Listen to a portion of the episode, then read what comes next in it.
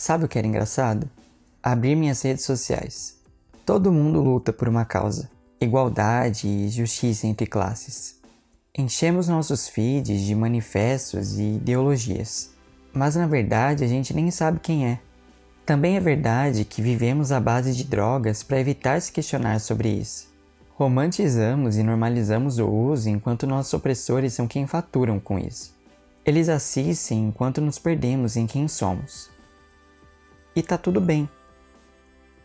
Porque ninguém está bem. Mas você sabe quem você é?